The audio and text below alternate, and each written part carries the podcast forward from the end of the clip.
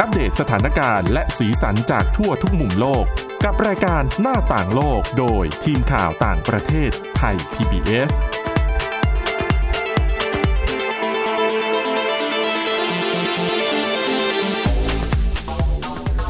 สวัสดีค่ะ ต้อนรับเข้าสู่รายการหน้าต่างโลกกันอีกครั้งหนึ่งนะคะ ในวันนี้ค่ะ เราจะมีเรื่องราวว่าด้วยเรื่องของแรงงานนะคะ ซึ่งเอ่อนับตั้งแต่หลังจากผ่านพ้นช่วงการระบาดของโควิด -19 เป็นต้นมาเนี่ยนะคะ สถานการณ์ด้านแรงงานในหลายประเทศเนี่ย ก็มีปัญหาในลักษณะที่แตกต่างกันไปนะคะ อย่างวันนี้นะคะสำหรับบทความที่เราจะนำมาเสนอเนี่ยนะคะ จะเป็นเรื่องของ หนุ่มสาวในประเทศจีนในวัยแรงงาน ปรากฏว่าคนจำนวนมากนี้ไม่มีงานทำนะคะ ก็รัฐบาลก็ได้ไอเดียว่า ก็ให้คนหนุ่มสาวที่ว่างงานเหล่าเนี้ยลองกลับไปชนบทไหม ไปสร้างงานสร้างอาชีพในท้องถิ่น อาจจะเป็นบ้านเกิดของตัวเองนะคะ อันเนี้ยเนี่ยก็จะเป็นเรื่องราวที่คุณอาทิตย์สุมนต์เรืองราชสุนทรนำมาฝากเราในวันนี้ค่ะ สวัสดีค่ะ อ่ะแล้วก็พบกับดิฉันสวรักษ์จากวิวัฒนาคุณนะคะ เรื่องของดิฉันก็เป็นเรื่องแรงงานเหมือนกันคุณอาทิตย์สุมนต์ ค่ะ แต่ว่าจะเป็นอีกแง่มุมหนึ่งนะคะ เป็นการจ้างงานในส่วนของภาครัฐบาลกลางสหรัฐ ค่ะ เป็นที่ทราบกันดีนะคะว่าเวลาที่เอ่อประเทศใดประเทศหนึ่งเขาต้องการกระตุ้นเศรษฐกิจเยอะๆเนี่ย หรือเวลามีปัญหาคนว่างงานเยอะๆรัฐบาลก็จะใช้วิธีสร้างงานสร้างอาชีพ แล้วก็หนึ่งในการขับเคลื่อนที่ เรียกว่ามันเกิดขึ้นได้ค่อนข้างไม่ยากสักเท่าไหร่ นั่นก็คือการเปิดตำแหน่งงานในภาครัฐ ค่ะ อาจจะเป็นตำแหน่งชั่วคราว หรือเป็นแบบสัญญาจ้างชั่วคราวอะไรแบบนี้เนี่ยนะคะ ที่สหรัฐอเมริกาก็เช่นเดียวกันนะคะทีนี้ปัญหาในอเมริกาเนี่ย อันนี้วันนี้จะเป็นในแง่มุมของเรื่องการให้โอกาสคนที่เคยเสพยา อืม โดยเฉพาะอย่างยิ่งกัญชา ค่ะ เพราะว่าอย่างในสหรัฐอเมริกาเนี่ยนะคะ ถ้าพูดถึงกฎหมายของรัฐบาลกลางเนี่ย ยังไม่ได้อนุมัติว่าการเสพกัญชา เป็นสิ่งที่ถูกกฎหมายนะ เหมือนกับมัน อืม มันพูดไว้กลาง ค่ะ ๆ แต่ว่ารัฐบาลของแต่ละรัฐเนี่ยก็จะมีกฎหมายของตัวเอง ซึ่ง 30 กว่ารัฐเนี่ย บอกว่าการเสพกัญชาเนี่ยสามารถทำได้ แต่มันจะมีรายละเอียดปลีกย่อยลงไปอีกว่า เสพเพื่อการสันทนาการหรือเสพเพื่อการแพทย์การ อืม บำบัด ค่ะ นะคะ ทีนี้เรื่องนี้เนี่ยมันมาเกี่ยวโยงกับเรื่องของการจ้างงาน เพราะอย่างที่บอกว่ารัฐบาลกลางสหรัฐเนี่ยยังไม่ได้ระบุว่าการเสพกัญชาเนี่ย มันเป็นสิ่งที่ถูกกฎหมายหรือว่ายอมรับได้ ค่ะ นะคะมันเลยมีผลต่อการจ้างงานของเจ้าหน้าที่รัฐ คือก่อนหน้านี้เนี่ยนะคะ ใครก็ตามที่จะเข้ามาทำงานเป็นพนักงานของรัฐ ไม่ว่าจะเป็นพนักงานประจำหรือว่าเป็นพนักงานในโครงการเอ่อชั่วคราว หรือว่าเป็นสัญญาว่าจ้างชั่วคราวเนี่ยนะคะเขาจะต้องมีการตรวจยาเสพติด ก่อนที่จะเข้าทำงานด้วย ค่ะ นะคะปรากฏว่า มีหลายฝ่ายกำลังมองว่า จริง ๆ ตอนเนี้ยเกินครึ่งหนึ่งของสหรัฐอเมริกา หมายถึงในแง่ของจำนวนรัฐนะคะ ค่ะ ที่อนุญาตให้เสพกัญชาได้อย่างถูกต้องตามกฎหมาย แต่ทำไมพอจะเข้าทำงานเป็นเจ้าหน้าที่รัฐจะต้องมาตรวจการใช้สารเสพติดอีก อื มันดูขัดแย้งกัน ค่ะ นะคะตอนนี้ค่ะก็เลยส่งผลให้รัฐบาลกลางสหรัฐมีการผ่อนคลายกฎ คุณสมบัติของผู้ที่จะทำงานเป็นเจ้าหน้าที่รัฐ ในแง่ ค่ะ ของอาจคุณอาจจะเคยเป็นคนที่เสพยามาก่อน หรือคุณเสพยา อาจจะเสพกัญชา หลังจากที่สอบติดแล้วได้เป็นเจ้าหน้าที่ของรัฐแล้วเนี่ยนะคะ ก็จะมีการผ่อนคลายกฎเหล่านี้ลง ค่ะ เขาบอกเหตุผลว่า บางส่วนเนี่ย มองว่าบางทีการเสพกัญชา มันไม่ได้ส่งผลกระทบต่อประสิทธิภาพในการทำงาน อย่างที่บอกบางคนอาจจะมีอาการเจ็บไข้ได้ป่วย เสพกัญชาเพื่อคลายความเจ็บปวดอะไรแบบนี้ ค่ะ นะคะสองเขามองว่าเป็นการเปิดโอกาส ให้คนที่อาจจะเคยผิดพลาดในอดีต เคยมีประวัติ มีโอกาสได้ทำงานทำการ อืม มากขึ้นนะคะเขาบอกว่าหน่วยงานที่เข้มที่สุดเนี่ย ก็คือหน่วยงานด้านความมั่นคงอย่างเช่น เป็นทหาร เป็นตำรวจ พวกนี้เนี่ยนะคะคือถ้าเป็นช่วง 5 ปีที่ผ่านมา ทหารอเมริกันที่จะเข้าประจำการในกองทัพเนี่ยก็จะต้องมีการตรวจยาเสพติด ในวันแรกที่เข้าประจำการ และถ้าตรวจพบสารเสพติด ก็คือจะถูกปัดตกเลยนะคะ ก็จะไม่ได้เข้าประจำการในกองทัพหรือ ค่ะ เป็นตำรวจ อย่างกองทัพสหรัฐนะคะ มีข้อมูลว่าในช่วง 5 ปีที่ผ่านมาค่ะ มีทหารใหม่เนี่ยมากกว่า 3,400 คนที่ไม่ผ่านการตรวจหาสารเสพติด ก็เลยทำให้หมดโอกาส อืม ไป เช่นเดียวกับหน่วยงานไม่ว่าจะเป็น หน่วยข่าวกลองกลางของสหรัฐอย่าง CIA ค่ะ หรือว่าเป็นสำนักงงานสืบสวนสอบสวนกลางอย่าง FBI เนี่ย ค่ะ เขาก็ใช้กฎคล้ายๆกันเหมือนกัน อืม แต่ว่าตอนนี้เนี่ยมีการผ่อนปลนกฎมากขึ้น ค่ะ จะผ่อนปลนให้เฉพาะกัญชานะคะ อืม นะคะแต่ว่าถ้าเป็นสารเสพติดอื่น ๆ ที่มีความร้ายแรง อย่างเฮโรอีนโคเคนพวกเนี้ยไม่ต้องพูดถึง ไม่ได้อยู่แล้ว ค่ะ ดังนั้นในวันเนี้ยอาจจะเน้นไปที่ตัวกัญชา เพื่อแสดงให้เห็นถึงทิศทางหรือว่าแนวโน้ม เรื่องการจ้างงานของภาครัฐในสหรัฐอเมริกานะคะแล้วก็ มันมีผลการสำรวจนะคะ ซึ่งบทความนี้เนี่ยอยู่ใน The New York Times นะคะ ในบทความนี้บอกว่าก่อนหน้านี้นะคะ เคยมีผลการสำรวจความคิดเห็นของชาวอเมริกันค่ะ เรื่องการใช้กัญชา ค่ะ เขาพบว่ามากกว่าครึ่งหนึ่งของชาวอเมริกันนะคะใช้กัญชาเพื่อสันทนาการหรือใช้ทางการแพทย์ ซึ่งคนส่วนใหญ่ที่ทำแบบสอบถามเนี่ยเขาเชื่อว่าการใช้กัญชาเนี่ยเป็นสิ่งที่ทำได้ แล้วก็ถูกต้องตามกฎหมาย อืม นะคะเพราะว่าปัจจุบันค่ะ มี 38 รัฐรวมมี 38 รัฐ แล้วก็มีกรุงวอชิงตันดีซีนะคะ ค่ะ อนุญาตให้ใช้กัญชาเพื่อการแพทย์ได้อย่างถูกต้องตามกฎหมาย ส่วนการใช้กัญชาเพื่อสันทนาการ ถือเป็นสิ่งที่ถูกต้องใน 22 รัฐของสหรัฐอเมริกา ค่ะ แต่ว่าภายใต้กฎหมายของรัฐบาลกลางยังถือว่าผิดกฎหมายอยู่นะ การใช้กัญชาทาง อืม เพื่อสันทนาการนะคะ ค่ะ เลยบอกเลยมันขัดแย้งกันอยู่ ดังนั้นเนี่ยนะคะก็เลยทำให้หลายฝ่ายมองว่าเออมันควรจะต้องผ่อนคลายกฎเรื่องนี้นะเพราะว่าในความเป็นจริงอะคนเขาใช้กันทั่วบ้านทั่วเมืองนะคะเอ่อเขาบอกว่าในอดีตที่ผ่านมาเนี่ยนะคะหน่วยงานรัฐบาลของอเมริกาหลาย ๆ แห่งเนี่ยก็จะต้องมีการตรวจการใช้สารเสพติด ซึ่งจะรวมไปถึงกัญชาด้วย ค่ะ แม้แต่ในรัฐที่อนุญาตให้ใช้กัญชาได้อย่างถูกต้องตามกฎหมาย ก็จะมีการตรวจด้วยเช่นกันนะคะ ดังนั้นเนี่ย คือแต่ละหน่วยงานกฎไม่เหมือนกัน อืม ดังนั้นถ้าใครที่อ่ารู้ตัวว่าตัวเองจะได้งานที่นี่ ค่ะ ก็อาจจะต้องยกเว้นการใช้ไปก่อน หรือถ้าจะเป็นต้องใช้จริง ๆ อาจจะต้องมีเอกสารทางการแพทย์กำกับไปด้วย อืม ว่าว่าแพทย์อนุญาตให้ใช้ ค่ะ ด้วยเหตุผล 1 2 3 4 ก็ว่าไปนะคะ แล้วก็เอ่อนอกจากนี้เนี่ยนะคะ บางหน่วยงานเนี่ยเขามีกฎอย่างนี้ค่ะ ว่าถ้าหากว่าคุณมีความจำเป็นต้องใช้กัญชาจริง ค่ะ ไม่ว่าจะด้วยเหตุผลอะไรเนี่ยนะคะ คุณเนี่ยจะต้องแจ้งให้สังกัดที่คุณกำลังจะเข้าไปทำงานเนี่ย รู้ถึงข้อเท็จจริงข้อนี้คือ ไม่ใช่ว่าอ่ะกำลังจะเข้าทำงานเลยหยุดใช้ไปก่อน แล้วพอได้เข้าทำงานแล้วก็กลับมาเสพกั ใช้ ญชา ต่อ ใหม่ไม่ไม่ถ้าคุณจำเป็นต้องใช้ คุณแจ้งเข้าไปตรงๆเลย อ่ค่ะ ว่าเหตุผลที่คุณต้องใช้หนึ่งสองสามสี่คืออะไรก็ชี้แจงไป แล้วก็ ค่ะ พิจารณาเป็นรายๆไปนะคะเออนอกจากนี้ค่ะเขาบอกว่าเหตุผลที่อยากจะให้ที่หน่วยงานของรัฐเนี่ยผ่อนคลายกฎนี้ เพราะเขามองว่าอย่างที่บอกไปแล้วว่าสำหรับบางคนการเสพกัญชามันไม่ได้ลดทอนประสิทธิภาพในการทำงาน ดังนั้นคนเก่งๆ คนที่มีความสามารถเนี่ยแทนที่จะมาทำงานให้กับภาครัฐเนี่ย กลับตัดสินใจย้ายไปทำงานกับภาคเอกชน เพราะว่าเอกชนเขาไม่ได้เคร่งครัด เรื่องนี้มาก ค่ะ กลายเป็นสมองไหลอะจากภาครัฐไปสู่ภาคเอกชน ดังนั้นถ้าผ่อนคลายกฎนี้เนี่ย อาจจะเป็นการดึงดูด ให้คนที่มีความสามารถเนี่ย เข้ามาทำงานกับภาครัฐมากขึ้น โดยไม่ต้องกังวลเรื่องของเออการใช้กัญชาของ ค่ะ ตัวเองนะคะก็ถือว่าเป็นเหตุผลที่เข้าใจได้นะคะ อืม เพราะเขาบอกว่าในปีที่ผ่านมามาอย่างปีที่แล้วเนี่ยมีคนจำนวนไม่น้อยเลย มีคุณสมบัติมีความพร้อมอะไรทุกอย่าง แต่ติดที่ว่าพอทดสอบหาสารเสพติดแล้วเนี่ย มันพบว่าใช้กัญชา ค่ะ แค่นั้นเองนะคะ อันนี้ก็ถือว่าเป็นเรื่องที่น่าสนใจนะคะ เขาก็เลยมีรายงานว่าตอนนี้นะคะ ทั้งกองทัพนะคะ ก็จะผ่อนคลายกฎเรื่องการตรวจหาสารเสพติดนะคะอืมเช่นเดียวกับอ่าหลาย ๆ หน่วยงานนะคะแล้วก็อาจจะเป็นตำรวจ แล้วก็เป็นกองทัพอากาศ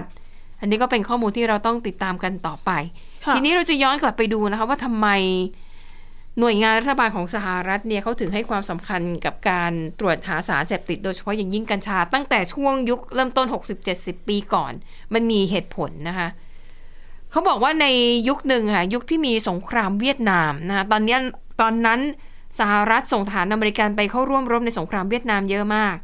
แล้วก็เวลาที่มีกำลังพลส่วนหนึ่งกลับมาประเทศเนี่ยอ่าอาจจะมีบางคนก็นำกัญชาติดตัวกลับมาด้วย อืม ในยุคนั้นนะคะ รัฐบาลสหรัฐกังวลว่าการใช้สารเสพติด ไม่ว่าจะเป็นเฮโรอีน หรือว่าเป็นกัญชา จากต่างประเทศที่นำเข้ามาสหรัฐเนี่ยอาจจะทำให้เกิดการระบาดในกลุ่มของทหาร อืม เขาก็เลยออกกฎเข้มงวด ค่ะ นะคะว่าถ้าทหารอเมริกันคนไหนที่กลับมาที่ไปประจำการในต่างประเทศแล้วกลับมาเนี่ยคุณจะต้องแจ้งหรือเปิดเผยให้ต้นสังกัดเนี่ยทราบทันทีนะว่า ในช่วง 30 วันที่ผ่านมาใช้สารเสพติดตัวไหนไปบ้างนะคะ แล้วก็เลยเป็นที่มานะคะของการทำโครงการที่คุมเข้มการใช้สารเสพติด ค่ะ ในกลุ่มของทหาร อันนี้เน้นทหารโดยเฉพาะ จนเป็นแคมเปญที่เรียกว่า just say no อันนี้จะดังมากก็คือ ไม่ให้ใช้สารเสพติดอย่างเด็ดขาด นั่นก็คือจุดเริ่มต้นนะคะว่าทำไมกองทัพสาธารณะถึงให้ความสำคัญกับเรื่องของสารเสพติดมาก ค่ะ ๆนะคะแต่ว่าอ่ะอย่างที่บอกแหละ พอการเวลามันผ่านไป อืม ความรู้ความเข้าใจเกี่ยวกับสารเสพติดชนิดต่างๆ มันก็มีเพิ่มมากขึ้นนะคะ ค่ะ แล้วก็อาจจะดิฉันว่าอาจจะด้วยปัญหาเรื่องของการขาดแคลนแรงงานด้วยไหม แล้วก็ อาจจะมีส่วนค่ะ ที่ดิฉันสังเกตนะ คนเก่งๆ คนมีความสามารถโดยเฉพาะอย่างยิ่งพวกศิลปินทั้งหลายเนี่ย บางทีก็ต้องใช้สารพวกเนี้ย อืม ก็ไม่แน่ใจว่ามันจะมีส่วนช่วยในการสร้างสรรค์ทำให้ผลิตผลงานออกมาแบบ กระทบใจคนมากขึ้นหรือเปล่า อาจจะช่วยให้ผ่อนคลายหรือเปล่า อ่านะคะ ก็เลยสมองแล่นมากขึ้น ค่ะ แต่ที่แน่ ๆ นะคะ บริษัท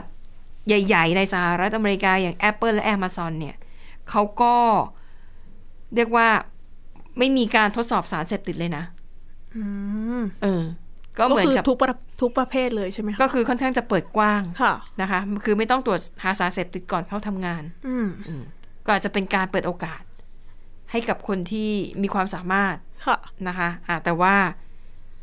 ต้องบอกว่าเรื่องเนี้ยมันละเอียดอ่อน ใช่ ต่างคนต่างมุมมอง อืม และอย่างที่บอกเสพกัญชาไปแล้ว หรือว่าไม่ว่าจะใช้เพื่อเหตุผลใดก็แล้ว แต่ผลที่มันเกิดขึ้นกับร่างกายของแต่ละคนนั้นไม่เหมือนกัน ค่ะ นะคะ เพียงแต่ว่าที่เรานำมาเล่าในวันนี้เนี่ย มันสะท้อนให้เห็นถึงเทรนด์หรือว่ารูปแบบการจ้างงานของสหรัฐอเมริกา ต่อเจ้าหน้าที่รัฐที่ใช้สารเสพติด แต่ไม่ได้บอกว่ามันดีหรือไม่ดีนะ ค่ะ แต่แค่เอามาเล่าให้ฟังว่าตอนเนี้ยเทรนด์ในสหรัฐอเมริกา มันเป็นไปในรูปแบบนี้นะคะ คุณผู้ฟัง ค่ะ อธิบายให้เข้าใจกัน อ่ะไปต่อด้วยปัญหาแรงงานอีกที่หนึ่งนั่นก็คือที่ประเทศจีนนะคะ ค่ะ ปรากฏว่าเขามีผลการศึกษาใช่ไหมคุณอาทิตย์สมน เป็นการสำรวจค่ะ ค่ะ เป็นการสำรวจนะคะ เขาพบว่าหนุ่มสาวชาวจีน ตามเมืองใหญ่ๆอะค่ะ อืม ประมาณหนึ่งในห้าก็คือตกงาน เยอะมากนะก็ประมาณ 20%ของคนในวัยแรงงาน ค่ะ ไม่มีงานทำเลยนะคะ อืม ทางการก็เลย เป็นทางการของมณฑลกวางตุ้งนะคะ เลย ค่ะ ออกมาเสนอ อืม นะคะ ให้ส่งหนุ่มสาวที่ว่างงานประมาณ 3 0 0 0 0 0 คนนะคะ เฉพาะในกวางตุ้งนะ ค่ะ ให้ไปให้ไปหางานทำที่ชนบท 2-3 ปี ค่ะ นะคะ ซึ่งแน่นอนพอมีข้อเสนอแบบนี้ออกมานะคะ ก็ตกเป็นกระแสวิพากษ์วิจารณ์ เป็นวงกว้างเลยนะคะ ซึ่งมณฑลกวางตุ้งเองนะคะ ก่อนหน้านี้นะคะ เคยออกมาบอกว่าจะช่วยเด็กที่เพิ่งเรียนจบอะค่ะ แล้วก็ผู้ประกอบผู้ประกอบการวัยหนุ่มสาวนะคะ ให้ได้ไปทำงานตามหมู่บ้าน ค่ะ แล้วก็ยังกระตุ้นคนคนหนุ่มสาวที่มาจากชนบทอะค่ะให้กลับบ้านของตัวเอง ก็คือให้ไปทำงานแถวแถวๆบ้าน ค่ะ นะคะ ซึ่งการเปิดเผยนี้นะคะ ก็ มีขึ้นหลังจากประธานาธิบดีสีจิ้นผิงนะคะ ออกมาเรียกร้องเมื่อเดือนธันวาคมปีที่แล้วนะคะ คือเขาต้องการให้หนุ่มสาวในตัวเมืองอะค่ะ ให้ออกไปทำงานตามชนบท เพื่อจะได้ช่วยในเรื่องของเศรษฐกิจในพื้นที่นั้น ค่ะ ๆนะคะ ก็คือเหมือนกระจายแรงงานออกไปอะค่ะ อืม ซึ่งนโยบายนี้ก็ไปตอกย้ำของอดีตประธานาธิบดีเหมาเจ๋อตงนะคะ ที่เคยมีมาก่อนแล้วเมื่อหลายสิบปีก่อนด้วย ค่ะ ซึ่งพอแผนออกมาอย่างที่บอกไปใช่ไหมคะ ถูกวิพากษ์วิจารณ์อย่างหนักเลยก็คือทางสื่อสังคมออนไลน์ ค่ะ แล้วการเปิดเผยเนี้ยค่ะ ก็เกิดขึ้นพอดีกับการสำรวจอัตราการว่างงานในตัวเมืองของคนหนุ่มสาวนะคะ อายุ 16ถึง10 24 ปีนะคะ พุ่งขึ้นแต่ 19.6%พอดีนะคะ ซึ่งตัวเลขนี้ถือว่าสูงสุดเป็นอันดับ 2 เท่าที่เคยบันทึกไว้นะคะ ตัวเลขนี้ก็เท่ากับว่าตอนนี้มีคนหนุ่มสาวว่างงานสูงถึง 11 ล้านคน ตามเมืองใหญ่ๆของจีนนะคะ ค่ะ แล้วก็อัตราการว่างงานในกลุ่มหนุ่มสาวชาวจีนเนี่ยมีแนวโน้มที่จะเพิ่มสูงขึ้นอีก เพราะว่าในปีนี้นะคะจะมีนักศึกษาจบใหม่อีก 11 ล้าน6แสนคน ค่ะ ซึ่งแน่นอนว่าตอนนี้ตลาดแรงงานก็ก็คือหางานยากอยู่แล้ว ถ้า ค่ะ เด็กจบมาอีกจำนวนมากๆนะคะ ก็ต้องออกมาแย่งงานกันอีกนะคะ ค่ะ แต่ด้านนักวิเคราะห์เขามองนะคะว่า การส่งคนหนุ่มสาวไปทำงานตามชนบทนะคะอาจจะช่วยลดความเสี่ยงที่คนกลุ่มนี้จะออกมาก่อวอร์ดอ่าก่อก่อวอร์ดประท้วงอะค่ะ อืม นะคะ แล้วก็อาจจะช่วยลดความเหลื่อมล้ำในการกระจายรายได้ ค่ะ นะคะ ระหว่างตัวเมืองกับชนบท แล้วก็รวมถึงพื้นที่ที่ยากจนของประเทศด้วยนะคะ ซึ่งอัตราการว่างงานที่พุ่งสูงในคนหนุ่มสาวเนี่ยก็เป็นผลมาจากเศรษฐกิจที่ชะลอตัวนะคะ จากในช่วงที่ก่อนหน้านี้ที่จีนมีการบังคับใช้มาตรการ อ๋อ โควิด -19 ใช่ ก็จะมีการมาตรการคุมเข้ม นะคะ zero covid ใช่ค่ะ ค่ะ แล้วก็ของจีนนี่ขึ้นชื่อว่าเข้มงวดมากนะคะ ซึ่งพอมีนโยบายอย่างนั้นนะคะ ก็ส่งผลให้การใช้จ่ายของผู้บริโภคเนี่ยได้รับผลกระทบนะคะ แล้วก็แน่นอนธุรกิจต่างๆนะคะ รวมไปถึงมีกฎหมายควบคุมธุรกิจอินเทอร์เน็ตนะคะ แล้วก็บริษัทอสังหาริมทรัพย์ แล้วก็บริษัทเพื่อการศึกษาอื่นๆเนี่ยก็ได้รับผลกระทบตามไปด้วยนะคะ แล้วก็ยังทำให้ภาคภาคเอกชนเนี่ยก็เดือดร้อนด้วย ซึ่งภาคส่วนที่ที่กล่าวไปอะค่ะสร้างงานมากกว่า 80%ในจีน ค่ะ นะคะ แล้วพอได้รับผลกระทบ ก็เอ่อไม่ได้จ้างแรงงานใหม่ ๆ ก็ทำให้เด็กใหม่ ๆ ตกงานนะคะ ค่ะ ซึ่งตอนนี้สิ่งที่หนุ่มสาวชาวจีนนะคะ ก็ขับข้องใจอยู่ก็คือ ไม่รู้ว่าจะเรียนไปทำไม เพราะว่าเหมือนพอเรียนมาแล้ว ค่ ก็หางานทำไม่ได้ ค่ะ แล้วถ้าไปทำงานในออฟฟิศอย่างเงี้ยค่ะบางทีก็ไม่แน่นอนอีก เพราะว่าเศรษฐกิจไม่แน่นอน ค่ะ ก็ไม่รู้ว่าจะตกงานเมื่อไหร่นะคะ แต่ว่าสื่อของรัฐบาลจีนเนี่ยก็พยายามที่จะออกมาบอกนะคะว่า การที่หนุ่มสาวชาวจีนไม่ได้งานเนี่ยเป็นเพราะว่าเขาเลือกเยอะ อ๋อ เลือก คือก็คือคนหนุ่มคนสาวเนี่ยเลือกงานไม่สู้งาน ใช่นะคะ อืม แล้วก็มองว่าอยากให้ทิ้งความภาคภูมิใจกับใบปริญญาที่ ค่ะ ได้ ค่ะ แล้วก็ให้ไปทำงานที่ใช้แรงงาน อืม ค่ะ แต่ว่าทั้งหมด พอมีการเปิดเผยอย่างนี้ออกมานะคะ ก็ยิ่งทำให้กลุ่มคนว่างงานเนี่ยโกรธมากขึ้นไปอีก อืม นะคะ เพราะว่า ค่ะ แล้วก็ออกมาตำหนิภาครัฐด้วยที่ก็ไม่เตรียมงานให้มากพอ ก็เลยทำให้ อ๋อค่ะ คนกลุ่มนี้ไม่มีงานทำค่ะ ค่ะ ซึ่งหลายคนก็บอกด้วยว่าที่เด็กไปเรียนก็เพื่อหวังว่าจะได้ทำงานที่ไม่ต้องใช้แรงงาน แต่พออจบมาแล้วกลับเสนอให้ไปทำงานทุกๆงานอย่างเงี้ยค่ะเขาก็ ค่ะ มองว่าเอ้ยไม่ใช่หรือเปล่า น่าจะเป็นความผิดของภาครัฐหรือเปล่า โอ้อันนี้ก็น่าสนใจนะคะ เพราะว่าแน่นอนคนอุตสาห์ตั้งอกตั้งใจร่ำเรียนมาโดยเฉพาะอย่างยิ่งนะท่านอย่างน้อยเนี่ยจบการศึกษาระดับปริญญาตรี ค่ะ ก็คิดว่าจะได้ทำงานที่สมกับความรู้ที่เรียนมา แต่ว่าจังหวะจบมาในช่วงเศรษฐกิจไม่ดีไองานอ่ะอย่างสมมติเล่าประสบการณ์ส่วนตัวแล้วกันอย่าง ค่ะ นี้ฉันเนี่ยก็คือเรียนสายสื่อสารมวลชนมาโดยตรงนะคะ ค่ะ ก็ตอนเรียนเราก็เรียนแล้วก็ไปไปฝึกงาน แล้วก็มองหาลูกทางแล้วก็ตั้งใจอ่ะถ้าจบมาก็น่าจะทำงานสายสื่อสารมวลชนนี่แหละ อืม อ่ะเป็นนักข่าวถ้าเป็นยุคก่อนก็ต้องเป็นนักข่าวหนังสือพิมพ์วิทยุหรือไม่ก็ทีวีใช่ไหมคะ แต่ดิฉันจบมาช่วงปี 40 เป็นปีที่ทั่วโลกประเทศไทยเผชิญกับวิกฤตเศรษฐกิจ ค่ะ ตอนนั้นก็พวกพี่ๆในสื่อสังคมเอ่อในสื่อในสื่อสารมวลชน ที่ไปทำความรู้จักเวลาไปฝึกงานก็พยายามไปทำตีสนิทกับเขาหวังที่จะได้งานตอนเรียนจบ ปรากฏว่าพอจบมาปี 40 คือ บุคคลเหล่านั้นเขาก็ตกงานเหมือนกัน อือหือ ดังนั้นไม่ต้องหวังเลยนะคะ ว่าจะได้ทำงานแบบสบายๆ ค่ะ คือตอนนั้นดิฉันก็พูดง่ายๆก็จบมาก็ตกงานอะ่ะ คืออย่าไปหวังว่าจะได้งานใหม่ ในแวดวงสื่อสารมวลชนเพราะเพราะมันไม่มีโอกาสจริง อืม ๆนะคะ ตอนนั้นดิฉันก็เลยต้องนั่นแหละค่ะทำงานทุกอย่างที่เขารับสมัคร ค่ะ ซึ่งตอนนั้นดิฉันก็ไปสมัครเป็นพนักงานร้านสะดวกซื้อที่มีสาขามากที่สุดในประเทศไทย เพราะเหตุผลเพราะว่าตอนนั้นเนี่ย คือสะดวกซื้อมันเป็นงานบริการที่มันเปิด 24 ชั่วโมงใช่ไหมคะ ค่ะ แล้วเขาก็ต้องการพนักงานเยอะ แล้วคือแค่แค่คุณจบปริญญาตรีไปสมัครเขาก็รับเลย คือตอนนั้นที่ฉันก็คิดหนักโหแล้วก็อุตส่าห์ร่ำเรียนมาเนาะสอบเข้าด้วยความยากลำบาก เอายังไงดี แต่ถ้าอยู่เฉยๆแบบนี้ คือตอนนั้นที่ฉันตกงานมาหกเดือนแล้วนะ ตั้งแต่เรียนจบ อืม แล้วก็ไม่ไหวอะก็คือต้องทำงานก็ต้องหาเงินได้แล้ว ก็เยทำงานไปก่อน ใช่ไหมคะ แล้วก็รอจังหวะรอโอกาส ใช่ เพราะว่าจะขอเงินพ่อแม่อีกเราก็รู้สึกไม่ค่อยสบายใจ ก็ดิฉันก็ ค่ะ อาตาก็ตัดสินใจก็ไปทำก็ทำไปสักพักหนึ่งจนสถานการณ์เศรษฐกิจมันเริ่มดีขึ้นนะคะ วงการสื่อสารมวลชนมันเริ่มกระเตื้องขึ้น เริ่มมีการเปิดรับพนักงานใหม่ๆอ่ะเราก็ค่อยไปสมัคร และจริงๆการที่เป็นเด็บจบใหม่เนี่ยมันจะมีภาษีดีกว่า เพราะว่าเงินเดือนถูก อ่า ถูกไหม ใช่ เพราะเราไม่ได้มีประสบการณ์ ค่ะ นะคะ ก็จะมีโอกาสที่เด็กจบใหม่ได้งาน มากกว่าคนอื่น อืม ๆ คือบางคนถ้าเป็นนักข่าวมีประสบการณ์สูง อาจจะค่าตัวสูง ใช่ หลายๆบริษัทก็อาจจะเออยังจ้างไม่ไหวเนาะเพิ่ง ค่ะ ฟื้นตัว